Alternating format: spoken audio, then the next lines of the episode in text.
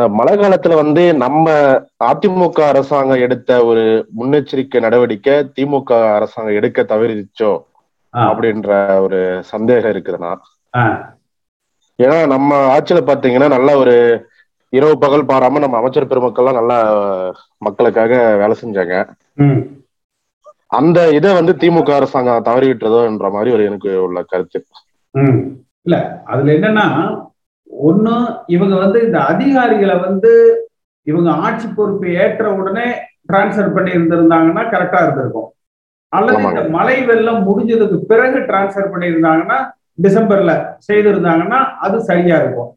இவங்க அதாவது வழக்கமா பாத்தீங்கன்னா அந்த அக்டோபர் நவம்பர் ஒரு டிசம்பர் பதினஞ்சு வரைக்கும் அக்டோபர் பதினஞ்சுல இருந்து டிசம்பர் பதினஞ்சு வரைக்கும் அந்த ஒரு மழை வெள்ளம் என்பது வந்து சென்னையை தாக்குது. அப்ப இந்த காலகட்டத்துல அவங்க வந்து அந்த டிரான்சர்ஸ் இது ஒரு காரணம். ரெண்டாவது காரணம் பார்த்தீங்கன்னா இவங்க எல்லாம் அந்த கொரோனா அந்த அதுல மட்டும்தான் கவனம் செலுத்தினாங்களே ஒழிய அரசாங்கத்துல வந்து இந்த மழை வெள்ள பாதிப்புகளை பத்தி இவங்க வந்து பெருசா கவனம் செலுத்தல. அடுத்து இதுக்கு முன்பு பார்த்தீங்கன்னா அம்மா அவர்கள் காலத்துல எல்லா அதிமுக காலத்திலையும் பார்த்தீங்கன்னா அந்தந்த அமைச்சர்கள் களத்துல நிப்பாங்க. அம்மா எங்கேயும் பெருசா போக மாட்டாங்க. அமைச்சர்கள் களத்துல நினைப்பாங்க. எடப்பாடி பழனிசாமி காலத்திலேயே அப்படித்தான். அதாவது முதலமைச்சர் மட்டுமே முன்னிறுத்தப்பட்டு இப்ப வேலை நடக்குது. அதனால அதுதான் பிரச்சனை. ஏன்னா வேற எந்த அமைச்சரும் எதுவும் செய்யறதே இல்லை. எதா இருந்தாலும் எல்லாமே முதலமைச்சர் அப்படிங்கிறவர். முதலமைச்சர் என்பவர் கோட்டையில அமர்ந்து முக்கிய முடிவுகளை எடுப்பவராக இருக்கணும். மாறாக அவர் வீதி வீதியா போற பொழுது என்ன ஆகுது? அந்த அமைச்சர் பெருமக்கள் யாரும் சரி இது அவர் பார்த்துப்பாருன்னு சொல்லி அந்த அமைச்சர்களது செயல்பாடுகள் அப்படிங்கிறது இல்ல. அதிகாரிகளும் பாத்தீங்கன்னா முதலமைச்சர் வர்ற பொழுது நீங்க ஒரு அமைச்சர் போனா அவருடைய துறை சார்ந்த அதிகாரிகள் தான் போவாங்க. இப்ப பிடபிள்யூடி மினிஸ்டர் போறாருன்னா பிடபிள்யூடி துறை சார்ந்த அதிகாரிகள் தான் போவாங்க. ஆனா சீஃப் மினிஸ்டர் போறாருன்னா எல்லா துறைகள்ல இருக்கிறவங்களும் போவாங்க. அப்ப சீஃப் மினிஸ்டர் எல்லா பக்கம் வீதி வீதியா போகையில் என்ன ஆகுதுன்னா அத்தனை துறைக்காரங்களும் அத்தனை துறை அதிகாரிகளும் சீஃப் மினிஸ்டர் பின்னாடியே வந்து போயிடுறாங்க. அப்ப மற்ற இடங்கள்ல அந்த பணிகள் அந்த நிவாரண பணிகள் வந்து பாதிக்கப்படுது. இதெல்லாம் தான் எனக்கு தெரிஞ்சது. இது சரியா தமிழ்? இன்னும் வேற ஏதாவது கருத்து இருக்கா? அண்ணா இதுல இருந்து என்ன தெரியுதுன்னு சொன்னாங்கன்னா அவரு முதலமைச்சர் வந்து அவரை வந்து மீடியாவுக்கு வந்து அவரு முகத்தை வந்து பாப்புலர் பண்ணிருக்கிறா பண்றாரோ. மற்ற அமைச்சர்களை வந்து கட்டுக்குள்ள வச்சுட்டு அவர் எல்லா வேலையும் பாக்குறாரு. ஏன்னா அவர் ஆணையிடுற ஆணையிடுற இடத்துல அவர் இருக்கிறாரு. இந்த ஏரியால போய் இந்த அமைச்சர் மினிஸ்டர் போய் பாருன்னு சொன்னா அவங்க பாக்குறாங்க. இவரே வந்து களத்துல போய் செய்யறது நல்ல விஷயம்தான். ஆனா முழுக்க முழுக்க இவர் மட்டுமே செய்யணும்ன்ற அந்த நோக்கத்துல இருக்கிறாங்களா என்னன்னு அது? அதுதான் அதுதான். அது அது நீங்க சொல்றது ரொம்ப மிக சரியான கருத்து.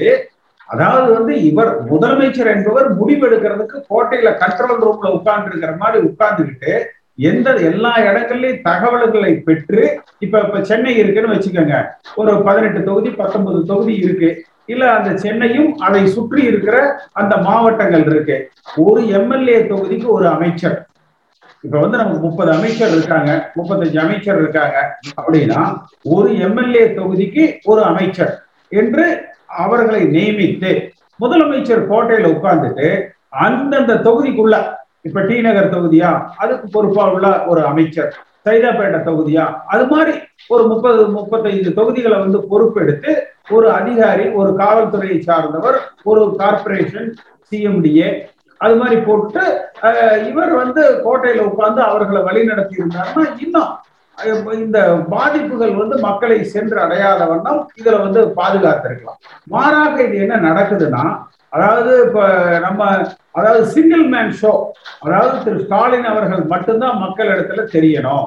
மற்ற அமைச்சர்கள் வந்து விட ஸ்டாலின் அப்படிங்கிற அந்த பெயரை முதலமைச்சர் என்பவரை மட்டுமே முன்னிறுத்தி நடக்கிற பொழுது மற்ற பணிகள் வந்து பாதிக்கப்பட்டு ஏன்னா எல்லா அதிகாரிகளும் முதலமைச்சர் பின்னாடியே போயிடுறாங்க. அப்புறம் மற்ற அமைச்சர்கள் அப்படியே ஒதுங்கிக்கிறாங்க. நீங்க இப்ப சென்னை மழை வெள்ளத்துல பாத்தீங்கன்னா துரைமுருகன் அவர் பாவம் நடக்கவே முடியாது அவர்னால. ஒரு ஓடி ஆடி அவர்னால வந்து பணி செய்ய முடியாது. வேலு அவர் எங்கேயுமே களத்துல இருந்த மாதிரி இல்ல. மா சுப்பிரமணியமும் சேகரபாபு தான் களத்துல இருந்தாங்க. அப்ப அவ்வளவு பெரிய அறுபது லட்சம் ஜனத்தொகை உள்ளவங்க இடத்துல எப்படி வந்து சேகர் பாபுவும் திரு மா சுப்பிரமணியம் மட்டுமே இந்த பணிகளை வந்து செய்து விட முடியும்? மாறாக இவங்க என்ன செஞ்சிருக்கணும்னா எல்லா அமைச்சர்களையும் முப்பது அமைச்சர் இருக்காங்களா? குறைஞ்சபட்சம் ஒரு பதினஞ்சு இருபது அமைச்சர்களை எடுத்து ஒரு தொகுதிக்கு ஒரு எம்எல்ஏ தொகுதிக்கு ஒருவர் என்கிற அளவுல போட்டிருக்கலாம். அப்படி கூட இவங்க செய்யலாம் குறைஞ்சபட்சம் பார்லிமெண்ட்டுக்கு ஒருத்தர்னு போட்டிருந்தா கூட அந்த மழை வெள்ள பாதிப்புகள் இருக்கிற இடத்துல பண்ணியிருக்கலாம் ஏன்னா ஒரு நாற்பது பார்லிமெண்ட்ல ஒரு முப்பது பார்லிமெண்ட்ல எதுவும் பெருசா இல்ல. முப்பத்தொன்பது பார்லிமெண்ட் அதுல வந்து இருக்கிற அமைச்சர்கள்ல ஒரு பார்லிமெண்ட்டுக்கு ஒருத்தர் அஞ்சு தொகுதி ஆறு தொகுதிக்கு ஒருத்தர்னு போட்டிருந்தா கூட அந்த பணிகள் வந்து சிறப்பா ஒருங்கிணைக்கப்பட்டிருக்கும் மக்களுக்கு ஏற்படுகிற அந்த பாதிப்பு என்பது வந்து குறைந்திருக்கும். ஆனா அதுதான் வந்து ஒண்ணு இல்ல. இவங்க அவங்களுடைய அரசியல் பண் அரசியலுடைய அரசியல் பண்றதுக்கு மக்களை வந்து பலிக்கடவாக்கிட்டாங்க வேற ஒண்ணும் இல்ல. இதனால எத்தனை பேர் வந்து இந்த மழை மழை காலத்துல வந்து சாப்பாடு தண்ணி இல்லாம இருந்தாங்கன்னா அங்க- அங்க இருக்கிற மக்கள் தான் அந்த அந்த துன்பத்தை அனுபவிச்சாங்க. அவங்க அரசியல் பண்றதுக்கு இது ஒரு ஒரு இதா யூஸ் பண்ணிக்கிட்டாங்க. அப்புறம் நேத்து கூட அம்மா நேத்து கூட பாத்தீங்கன்னா சமூக வலைதளத்துல ஒரு வீடியோ வந்திருக்கும். இது எப்படி ஒரு சம்பிரதாயமா மாத்திட்டாங்கன்னா மழை வரும் பக்கத்துல இருக்கிற ஒரு கல்யாண மண்டபத்தை பிடிச்ச எல்லாரையும் அங்க வர சொல்லி சாப்பாடு போட்டுருங்க. அவ்வளவுதான். முடிஞ்ச உடனே திருப்பி எல்லாரையும் எல்லாரும் போயிடுவாங்க. திருப்பி அடுத்த வருஷம் மழை வரும் பொழுது சாப்பாடு போடுங்க இல்லைன்னா அம்மா உணவகத்துல வந்து ஃப்ரீயா கொடுத்துருங்க அப்படின்னு. ஒரு பகுதியினுடைய மக்கள் நேற்று பார்த்தீங்கன்னா கடும் போராட்டம் நடத்தியிருப்பாங்க. எங்களுக்கு சாப்பாடெல்லாம் வேண்டாம். எங்களுக்கு ரோடு வசதியை ஏற்படுத்தி கொடுங்க. கழிவு நீர் போற அந்த பாதைகளை சரி செய்து கொடுங்க. அந்த மழைநீர் வெள்ளம் வெளியேறுகிற அந்த வழிகளை செய்து கொடுங்க. அதாவது எங்களுக்கு நிரந்தர தீர்வு தான் வேணும் அப்படிங்கிறது. ஏன்னா இப்ப பார்த்தீங்கன்னா அந்த சம்பிரதாயமாக என்ன நடக்குதுன்னா கல்யாண மண்டபத்தை பிடிச்சி சாப்பாடு போடுங்க. இதுல ஈபியை வந்து ஆஃப் பண்ணிடுங்க. எலக்ட்ரிசிட்டி கரண்ட்டை கட் பண்ணிடுங்க. அடுத்து அம்மா உணவகத்துல சாப்பாடு போட்டுருங்க ஃப்ரீயா இவ்வளவுதான். அப்ப இது ஏதோ வந்தா மழை வந்தா இலவச சாப்பாடு கிடைக்கும். அப்படிங்கிற ஒரு சம்பிரதாயமாக இது மாற்றப்படுகிறது. அது தவறு. நீங்க என்ன நடக்குது அதுக்கு நிரந்தர தீர்வு என்ன? இப்ப ஏதோ ஒரு குழு அமைச்சிருக்காங்கன்னு நினைக்கிறேன். அதாவது ஒரு பதினாலு பேரோ பதிமூணு பேர் கொண்ட ஒரு குழு ஒன்று அமைக்கப்பட்டிருக்குது. அந்த குழு நிரந்தர தீர்வை எட்டும் அப்படின்னு சொல்லி சொல்லியிருக்கிறாங்க.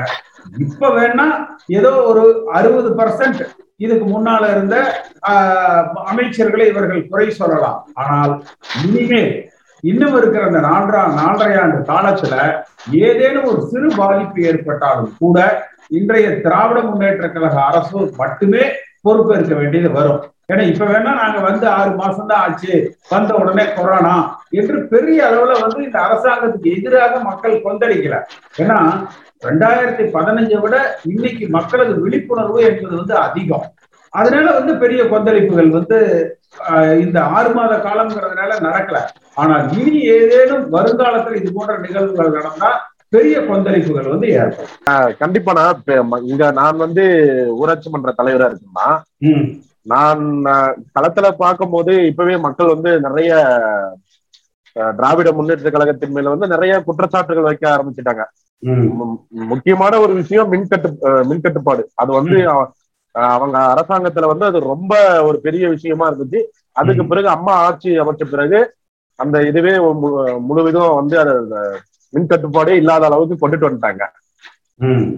கிராமப்புறத்துல பாத்தீங்கன்னா ஒரு நாலஞ்சு மணி நேரம் தான் கரண்டே இருக்குது.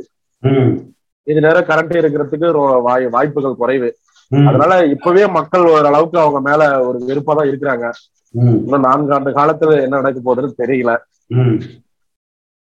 அதற்கெல்லாம் நாம அடுத்து அடுத்து அடுத்து எல்லை அடுத்து நம்ம வந்து அதுக்கு நம்ம கட்சி வந்து வலுப்படுத்தோம்னா நாம தயாரா இருக்கணும். எதிரியை வெல்றதுக்குரிய வாய்ப்புகளை நம்ம படுத்து ஏற்படுத்திக்கணும். கண்டிப்பா. அதுக்கு பயணிக்கிறது நம்ம அதிமுக வந்து நம்ம அம்மா அம்மா இப்ப நம்ம அம்மாவை வந்து ஒரு கடவுளா பார்த்து நம்ம இருக்கிறோம் அம்மா அம்மா தான் அப்படின்ற மாதிரி. அம்மா இறந்ததுக்கு பிறகு இது ஒரு சமுதாய கட்சி கட்சி மாதிரி ஆயிப்போச்சு இப்ப நீங்க சொன்ன அத்தனை பாயிண்ட்டுமே perfect we. Need united united ADMK ஒன்று ஒன்று தேவை. அது நல்ல தலைமையில வரணும் இந்த ரெட்டை. தலைமை வேண்டி தேவையில்லை ரெட்டை தலைமை தேவையில்லை இதை நான் ஏற்கனவே நிறைய தாட்டி இபிஎஸ் ஓபிஎஸ் தனித்தனி அனுப்பிச்சிருக்கேன். செகண்ட் திங் அவங்க கிட்டயே ஒற்றுமை இல்லை ரெண்டு. பேருமே வேற வேற என்ன சொல்றது முரட்டு காலம் மாதிரி ரெண்டு பக்கம் வேற வேற போற கூட்டம். ஒன்னா உட்காராங்களோ உட்கார நேரத்தை தவிர மற்ற நேரத்துல அவங்க இஷ்டம் தான் போயிட்டு இருக்காங்க. வெளியில வந்தவங்க அண்டர் கிரவுண்ட் ஒர்க் நிறைய நடக்குது. That is. Totally have to stop Athimuka காப்பாத்தணும் இவங்க ரெண்டு பேரும் போட முடியாது. We need hmm. Someone to take lead அது யாரா நீங்களா கூட இருக்கலாம் யாரா இருக்கலாம். நம்ம நான் இப்ப கெஸ் பண்ணி சொல்ல முடியாது. நான் வந்து அதிமுக சப்போர்ட்டர் தான். I am not belongs to Anna DMK நான் சின்ன வயசுல எனக்கு எம்ஜிஆரையும் பிடிக்கும் ஜெயலலிதா அம்மா பிடிக்கும். சீஸ் அயன் லேடி ஜெயலலிதா மாதிரி அட்மினிஸ்ட்ரேட்டிவ் யாரும் கிடையாது. கருணாநிதி ஒண்ணுமே கிடையாது. நீங்க அவர் கருணாநிதி நீங்க போயிருந்தாலும் என்னை பொறுத்த வரைக்கும் இஸ் நத்திங் ம். ஜெயலலிதா மாதிரி எல்லா விஷயத்துலயுமே பட் காலையில மினிஸ்டருக்கு காலையில வெளில வந்து பார்த்தா வாசல்ல செக்யூரிட்டி இருந்தா மினிஸ்டரா இருக்காரா இல்லையான்னு தெரியுற அளவுக்கு வச்சிருந்தாங்க அவங்க. ம். So administration very good she she knows everything அந்த மாதிரி அந்த மாதிரி ஒரு தலைமை இப்ப தேவை. எல்லாரையும் அனுமதிச்சு நீங்க இபிஎஸ் ஓபிஎஸ் இந்த முனுசாமி அப்புறம் வந்து நம்ம மெட்ராஸ்ல இருக்காரு ஒரு மீனவ தலைவர் பேர் மறந்து போச்சு எனக்கு. ஜெய- ஜெயக்குமாரா? இந்த மாதிரி எல்லாம் தனித்தனி அவங்கவுங்க பேசிட்டு இருந்தான்னு வச்சுங்க அன்னெசரி டிஸ்பியூட் தான் ஆகும் இதுல யூனிட்டியே வராது. இப்ப நீங்க சொன்ன அத்தனை வார்த்தையும் உண்மை. பிஜேபியோட கூட்டணி தேவையில்லை. தேமு டிஎம்டிஏகேயோட கூட்டணி வச்சிருக்கணும். பாட்டா இந்த புதிய தமிழகத்தோட கூட்டணி வச்சிருக்கணும். நிறைய இடத்துல ஜெயிக்கிற சான்ஸ் இருந்திருக்கு. ரெண்டாவது வந்து நம்ம பண்ண தப்பு பெரிய தப்பு அந்த பத்து சதவீதம் ராமதாசன் நம்பியே தோத்து போன ஒரே ஒரு ஆள்னா எடப்பாடி தான். ராமதாஸ் வந்து இஸ் நாட் ட்ரெஸ் ஒர்த்தி நாங்க கோச்சினாலும் கோச்சிட்டோம் அவங்க பாட்டாளி மக்கள் எனக்கு எதிராக போராட்டம் வேணாலும் பண்ணட்டும். இஸ் நாட் ட்ரெஸ் ஒர்த்தி அவர் காலையில் ஒன்று பேசுவார் மத்தியானம் ஒன்று பேசுவார் அவர் பையன் முதல் மதியம் பேசிட்டு இருக்காரு. வாரிசு ஒழிக்கிறவங்க வாரிசு பேசலாமா பேசக்கூடாது. இதை நீ ரெக்கார்ட் பண்ணி அவருக்கு அனுப்புங்க I don't bother it you can எனக்கு எகேன்ஸ்டா என்ன வேணாலும் பண்ணட்டும். I don't care I mean Mumbai புரியுதா உங்களுக்கு? அதனால பாட்டா ராமதாசன் நம்பியே வன்னியர் ஓட்டு கிடைச்சிரும் நான் பூரா ஜெயிச்சிரும் நினைச்சது தப்பான விஷயம். அல்ல அதாவது எடப்பாடி பழனிசாமி சாதிய அரசியல் பண்ணார். அதுதான் பாட்டாளி மக்கள் கட்சிங்கிற அந்த சாதிய சாயத்துக்குள்ள அவர் போனதுனால மற்ற சமுதாய மக்கள் ஒன்று திரண்டு எதிராக வாக்களிச்சுட்டாங்க. அது ஒண்ணு. ரெண்டாவது வந்து அதிமுக தலைமை அப்படிங்கிறது என்றைக்குமே தொண்டர்களால தேர்ந்தெடுக்கப்படுவதாக இருக்கணும் இவர் என்ன நினைக்கிறாருன்னா பாரதிய ஜனதா கட்சியினுடைய ஆதரவு இவருக்கு இருந்தா போறோம் இந்த தலைமை என்பது வந்து இவர் கையில இருக்கும். அப்படின்னு அப்படி கணக்கு போட்டாரு. ரெண்டாவது வந்து பெரிய பணபலம் இருந்ததுன்னா நம்ம ஓட்டுக்கு எவ்வளவுன்னு கொடுத்து வாங்கி ஜெயிச்சிடலாம். அந்த மாதிரி எல்லாம் கணக்கு போட்டாரு. ரெண்டாவது கூட இருக்கிற அமைச்சர்கள் ஆதரவு இருந்தா போதும்னு நினைச்சிட்டாரு. ஆனால் புரட்சி தலைவர் எம்ஜிஆர் அவர்களும் அம்மா அவர்களும் என்றைக்குமே இப்ப நீங்க பேசுறீங்க இல்லையா? நான் அதிமுக உறுப்பினர் இல்லைங்க. ஆனா அதிமுக வாக்காளர் அதிமுகவுக்கு தான் நான் ஓட்டு போடுவேன். அதாவது உறுப்பினர் அட்டை வாங்காத அதிமுக காரனா தான் நீங்க கடந்த காலத்துல இருந்திருக்கிறீங்க. என்னோட என்னோட அட்டை வந்து பிஜேபி என்னோட அட்டை வந்து பிஜேபி நான் மன்னார்வடி பிரசிடண்டா இருந்திருக்கேன் ஸ்டேட் எக்ஸிகூட்டிவ் மெம்பரா இருந்திருக்கேன் but I now I am not supporting BJP I was supporting Atalji Advaniji not Narendra Modi Modi ஆமா அதுதான் அப்ப அப்ப எம்ஜிஆர் அவர்களும் அம்மா அவர்களும் நம்பியது எப்படின்னா அடித்தட்டு மக்களை அதிமுக தொண்டர்களை அதிமுக வாக்கு வங்கிய இதை மட்டும்தான் நம்பி கட்சி நடத்துவாங்களே ஒழிய கூட்டணி கட்சிக்காரங்களையோ சாதி கட்சிகளையோ சுத்தி இருக்கிற மந்திரிகளையோ நம்பி நடத்த மாட்டாங்க. அப்புறம் பணபலத்தை நம்பி நடத்த மாட்டாங்க. அதனால எடப்பாடி பழனிசாமி என்பவர் வந்து பிஜேபியால நியமிக்கப்பட்டதால அவருக்கு இந்த அருமை தெரியல. தொண்டர்களது அருமையை அவர் வந்து புரிந்து கொள்ளல. நாம தொண்டர்களால ஒரு தலைமை தேர்ந்தெடுக்கப்படுகிற பொழுது இந்த பிரச்சனைகள் எல்லாமே ஒரு முடிவுக்கு வரும். இன்னும் ஒரு விஷயம் இன்னும் ஒரு விஷயம் இன்னும் ஒரே ஒரு விஷயம். சொல்லுங்க. பிஜேபி கூட்டணி வச்சிருந்தாரு இப்ப பிஜேபியில ஒரு ஒருத்தர் ஒரே ஒரு ஓட்டு வாங்கினவர் இருக்காருங்க. ஒரு ஓட்டு வாங்கினாரு அண்ணாமலை பாத்தீங்கன்னா போட்டோ ஷூட்டிங் நடத்தினாரு.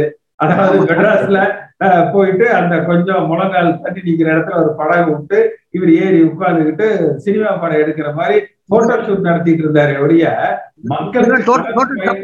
ஜனங்களை ஏமாத்துறது தப்பு. ரெண்டாவது இன்னொன்னு சொல்லி வந்து என்னன்னு கேட்டீங்கன்னா. காங்கிரஸா இருக்கட்டும் பிஜேபியா இருக்கட்டும் தமிழ்நாட்டுல இல்ல. யாரோடைய டிஎம்கே திராவிட கட்சியோட சேர்ந்தாதான் அவங்க ஜெயிக்க முடியும். ADMK or DMK they don't need vote base. ஒரு காலத்துல இருந்து காங்கிரஸ்க்கு இருந்து இப்ப ஜீரோ. இவருக்கு ப்ரூவ் ஆயிடுச்சு. ஒரு ஓட்டு தான் இருக்குன்னு ப்ரூவ் வேற ஆயிடுச்சு பிஜேபிக்கு what are maybe the agenda? We are coming to a conclusion that AIDMK is under vertically divided now. பாருங்க சசிகலா ஆரம்பிச்சிட்டாங்க. பேரலா சைட் விசிட்லாம் மழை காலத்துல. இது வந்து நீங்க அவங்கள மாதிரி ஆளெல்லாம் கொஞ்சம் ரெண்டு பக்கம் பாசிவ் பண்ணி ஒரு சிங்கிள் லீடர்ஷிப் கொண்டு வரணும் சார் ஏடிஎம்கே யுனைட் பண்ணி அதுக்கு முயற்சி பண்ணுங்க சார் நீங்க. ரொம்ப இட்ஸ் வெரி இம்பார்ட்டன்ட். இவர பெங்களூர் கோழந்தி ஒரு அடுக்கி வர்றாரு இன்னைக்கு. அந்த மாதிரி எல்லாம் ஓல்டு ஏடிஎம் கைட்ஸ்லாம் ஒன்றும் சேருங்க சார் நீங்க தான் பண்ணணும் வேற வழி ஆளே கிடையாது இப்ப. அதை பண்ணாதான் DMK become weak otherwise DMK become double strong அதுக்கு நீங்க பண்ணி தான் மேக் சம் ஸ்டெப்ஸ் சார் ரெண்டு இதுக்கும். சந்திக்கா நினைக்கிற மாதிரி பொதுச்செயலாளர் வர முடியாது. நீங்க சொல்றீங்க தொண்டர்களா தேர்ந்தெடுக்கும் சொல்லிட்டு அது இமிடியேட்டா நடக்கக்கூடிய காரியம் இல்ல. ஏன்னா இது ஏதோ ஒரு டெம்பரரி சொல்யூஷன் தேவை டு சி அப்பதான் நெக்ஸ்ட் பார்லிமெண்ட் எலெக்ஷன் பண்ண முடியாது. இல்லைன்னா பேச முடியாது. நீங்க தான் கொஞ்சம் இது உங்களை மாதிரி உள்ளவங்க தான் கொஞ்சம் எடு யோர் டேக் ஸ்டெப்ஸ் அண்ட் டே ம் அதை கொஞ்சம் பாருங்க சார் பண்ணுவோம் அதை பண்ணுவோம். அதை நோக்கி தான் நம்ம செயல்பட்டுக்கிட்டு இருக்கிறோம். சென்னையில நிவாரண தொகை எல்லாம் வழங்க நீங்க வலியுறுத்தணும். மக்களும் ரொம்ப கஷ்டப்பட்டுட்டு இருக்காங்க ஆ. நீங்க அதுக்கு தகுந்த நடவடிக்கை எடுக்கணும். ஸ்டாலின் அண்ணன்ட்ட நீங்களும் வலியுறுத்தணும். வடிகால் வடிகிறதுக்கும் நீங்களும் கொஞ்சம் வலியுறுத்தி கேட்டு கேட்டுக் கொள்கிறேன் ஆனா இந்த கட்சி என்னன்னா கட்சிக்கு எதுவும் ரெட்டலை செல்லம் விட்டுட்டாங்க. அது உற்ற தலைமை எதுவும் கொண்டு வருவாங்களாண்ணே? அதுக்கு நீங்க எதுவும் ஸ்டெப் எடுத்து கொண்டு வர முடியுமாண்ணே? ரெட்டலை சின்னம் இருக்குல்ல. அது ஒண்ணும். தலைமை ஒற்றை தலைமை ஒற்றை தலைமை கொண்டு வரணும்ல. இல்ல அதான் அது தொண்டர்களாலதான் அந்த தலைமை ஆட்சி எனக்கு நமக்கு என்னன்னா ஏடிஎம்கே வந்துட்டு அம்மா போல ஆட்சி கொண்டு வரணும். நெக்ஸ்ட் நம்மள வந்து அசைக்க முடியாத ஒரு ராணுவ கட்டுக்கோப்போட நம்ம ஆட்சி அமைக்கணுங்கிற ஒரு எண்ணம் தான் எங்களுக்கு வேணும். அதை நீங்க செயல்படுத்தி ம். அதுல கட்சியில யாரு கரெக்டான தலைமையை கொண்டு வரணும் வணக்கங்கண்ணா நானும் உங்ககிட்ட நிறைய பகிர்ந்துக்கிட்டு நினைக்கிறேன். ஆனா சில விஷயங்கள் தான் பேச முடியுது. ஆர்டி ஆபீஸ்க்கு போனா வந்து ஆர்டிஆட்ட சொல்லக்கூடிய விஷயத்தை எல்லாம் மறந்து போற மாதிரி உங்களுக்கு கால் பண்ணும்போது எல்லாமே மறந்து போயிடுறேன். இருந்தாலும் சில விஷயங்களை பேச வேண்டியதா இருக்கு. நம்ம கட்சிக்குள்ள வந்துங்க ஒற்றை தலைமையா வந்து வேணும்னு ஏற்கனவே உங்ககிட்ட பேசியிருக்கிறேன் நீங்க சொல்ற மாதிரி. ஆ. அதுக்கு ஆன முயற்சிகள்லாம் கொஞ்சம் கம்மியா இருக்குடா. எப்படி இது ஒருங்கிணைக்கிறங்கிறது ஆ. ரொம்ப கடுமையான வேலையா இருக்குது. அது எப்படி சரி பண்ண முடியும் அப்படிங்கிறது நீங்க தான் நீங்க சொல்றீங்க அதை வந்து கரெக்டா பண்ணக்கூடிய ஒரு இது வரமாட்டேங்குது முடியும் எப்படிங்கிறது தெரியல. சாதாரண இன்னைக்கு உள்ளாட்சி தேர்தலுக்கே வந்து நேற்றுக்கு ஒரு மீட்டிங் இல்ல. ஒரு அது ஒரு நான் நின்னா நீ நிப்பேன். அதாவது நீ நின்னா நான் நிக்கிறேன் அப்படிங்கிற ஒரு போட்டிக்குள்ள இருக்குது. அப்ப அம்மா இருக்கும்போது அப்படியெல்லாம் இல்லைங்க. அம்மா சொன்னா அந்த அந்த வேட்பாளர் வந்து செய்ப்பாங்க. இன்னைக்கு வந்து அம்மா இல்லாதனால கடுமையா போராடி செய்யக்கூடிய ஒரு சூழ்நிலை இருக்குது. இப்ப வந்து வேட்பாளரை வந்து அம்மா சொன்னா அவங்க செய்ப்பாங்க. இன்னைக்கு வந்து வேலை செஞ்சாதான் ஜெயிக்க முடியும். அந்த மாதிரி ஒரு சூழ்நிலையில வந்து நான் நிக்கிறேன் நீக்க நிக்கிறேங்கிற ஒரு போட்டியில் இருக்குது. அப்ப ஒற்றை தலைமையா இருந்து அறிவிச்சு அவங்க நிக்க வச்சு செய்யக்கூடிய ஒரு ஒரு வல்லமை இருந்தா தான் அதிமுக வந்து மறுபடியும் வந்து மேலும் மேலும் வளர்ச்சி அடையக்கூடிய ஒரு சூழ்நிலை இருக்குன்றது என்னோட கருத்தா இருக்குதுங்கண்ணா. இல்ல அதாவது தலைமையில இருக்கிறவங்க அவங்களுக்காக ஓட்டு வரணும். இப்ப ஜார்ஜ் ஏங்கிறது வந்து பிரிஞ்சு எழுந்த போது நம்ம ஆட்சி இழந்தோம். புரட்சி தலைவர் எம்ஜிஆர் மறைவுக்கு பிறகு அது பின்னால பாத்தீங்கன்னா அந்த கட்சி ஒன்றுபடுத்தி அம்மா அவர்கள் வந்து ஒரு வலிமையான தலைவராக அந்த இளம் பெண்கள் பாசற இளைஞர் இளம் இளைஞர் பாசறை அதுலாம் நிறைய புதுசா அந்த மாற்றம் வந்து வந்தது. ஆனா எடப்பாடி பழனிசாமி வந்ததுக்கு அப்புறம் பாத்தீங்கன்னா இருக்கிறவங்களை எல்லாம் வெளியே துரத்திட்டு இருந்தாங்களே வந்து இருக்கிற வாக்கு வங்கி எல்லாத்தையும் கழிச்சு கட்டிக்கிட்டு சாதிய இதுல போனதுனால ஒரு பெரிய பலத்தை கொண்டு வர முடியல. தொண்டர்களோ அல்லது கட்சிக்காரங்க வந்து ஒரு தலைமைக்கு எப்ப கட்டுப்படுவாங்கன்னா இவர் சொன்னா தாங்க நமக்கு ஓட்டு கிடைக்கும். இவர் இவர் முகத்துக்காகத்தான் ஜனங்க ஓட்டு போடுறாங்க. அப்படிங்கிறது வரணும். அது இப்ப யாருக்குமே வந்து இல்ல. அப்ப யாருக்கு என்ன சொல்லணும் அவங்க எல்லாம் எல்லோருமா சேர்ந்து எல்லாம் அனுசரிச்சு ஒற்றுமைப்படுத்தி இந்த அரசாங்கத்தையும் நடத்தி இருக்கணும் இவங்க முதல்ல. இப்ப கட்சியை வந்து வழி நடத்தணும் அது செய்யாம எடப்பாடி பழனிசாமி தான் மிகப்பெரிய பலம் வாய்ந்தவர் ஆயிட்டாரு. அந்த ரெட்டலையில கையெழுத்து போடுற பவர் மட்டும் இருந்துட்டா போதும். ஜனங்க எப்பவுமே ரெட்டலை பார்த்தா குத்தி தள்ளிடுவாங்க. அப்படி அவர் தவற கணக்கு போட்டாரு. அத ஜனங்க ரெட்டலைக்கு ஓட்டு போடுவாங்க. ஆனா அந்த ஓட்டுகளை பெற்று கொண்டு வந்து திமுகவை களத்துல தோற்கடிக்கிற வலிமை என்பது அதிமுக தொண்டர்கள் இடத்துல தான் இருக்குது. அந்த தொண்டர்கள் புறக்கணிக்கப்பட்டாங்க. சின்ன சின்ன வேலைகளுக்கு போற தொண்டர்கள்ட்ட கூட பாத்தீங்கன்னா இவங்க இதெல்லாம் தான் பிரச்சனையாச்சு. இப்போ அதாவது தமிழ்நாட்டினுடைய மக்களுடைய நிலைமை வந்து பாத்தீங்க அப்படின்னா ஏதோ நமக்கு ஆளுங்கட்சியோ அதுக்கு உண்டான அது அந்த சைடு தான் உள்ளாட்சி தேர்தலும் சரி மற்ற பை எலெக்ஷனா இருந்தாலும் அதுக்கு தான் சப்போர்ட் பண்ணுவாங்க அப்படிங்கிறது. ரெண்டாவது என்ன அப்படின்னா நம்ம அதிமுகவினுடைய ஆஹ், தொண்டர்கள் மத்தியில என்ன ஒரு ஒரு சின்ன கலக்கம் இருக்கு அப்படின்னா. அதாவது நம்ம நம்ம அடிமட்ட தொண்டன் வந்து இன்னமும் கொடி பிடிச்சிக்கிட்டு கோஷமிட்டு தான் இருக்காங்க ஒழிஞ்சு நல்லா கட்சிக்காக உழைக்கிறவங்களுக்கு எந்த ஒரு ரெமுனரேஷனும் கிடையாது. ஃபர்ஸ்ட் ரெண்டாவது என்னன்னா அவங்க எல்லாம் நம்ம தேர்ந்தெடுக்கணும். இப்போ ஒவ்வொரு மாவட்டத்திலையும் ஒவ்வொரு சட்டமன்ற தொகுதியிலையும் பாத்தீங்கன்னா யாரு கட்சிக்காக நல்லா உழைக்கிறாங்க? இல்ல அவங்கள தேர்ந்தெடுத்து அவங்கள அதாவது நீங்க இதுக்கு முன்னாடி ஒரு கேட்டீங்கன்னா நூத்தி முப்பத்தி நாலு மீட்டிங்ல சம்திங் அதுல சொன்னீங்க ஒரு ஒரு ஆளுக்கு ஒரு பதவி மட்டும்தான் அந்த. ஒரு கான்செப்ட் நம்ம கொண்டு வந்தோம்னாவே கண்டிப்பா நம்ம வந்து தொண்டர்களை வந்து நம்ம வந்து மதிக்கிறோம் அப்படிங்கிற ஒரு எண்ணங்கள் வந்துடும் தலைமை வந்து தொண்டர்களை மதிக்குது அதாவது நமக்கு அவங்களுக்கும் நமக்கும் ஒரு லிங்க் இருக்குது அப்படிங்கிற ஒரு எண்ணங்கள் வந்துடும் சார். அந்த எண்ணங்கள் வந்துட்டாவே கண்டிப்பா ஏடிஎம்கேவை யாராலையுமே அழிக்க முடியாது. எவ்வளவு பெரிய கட்சியா இருந்தாலும் சரி, அது அது சென்ட்ரலா இருக்கட்டும் ஸ்டேட்டா இருக்கட்டும் எதா இருந்தாலும் சரி ஃபர்ஸ்ட் நம்ம தலைமையில இருக்கிற ஒவ்வொருத்தரும் தொண்டர்களை மதிக்கணும் மதிக்க கத்துக்கணும். அதுக்கு உண்டான ஸ்டெப் வந்து நம்ம கம்பல்சரி எடுக்கணும் கட்சியில மற்றவங்களை நம்ம குறை சொல்றதோட நம்மளுடைய குறைகளை நம்ம நிறைவே நிவர்த்தி பண்ணிக்கணும் சார்.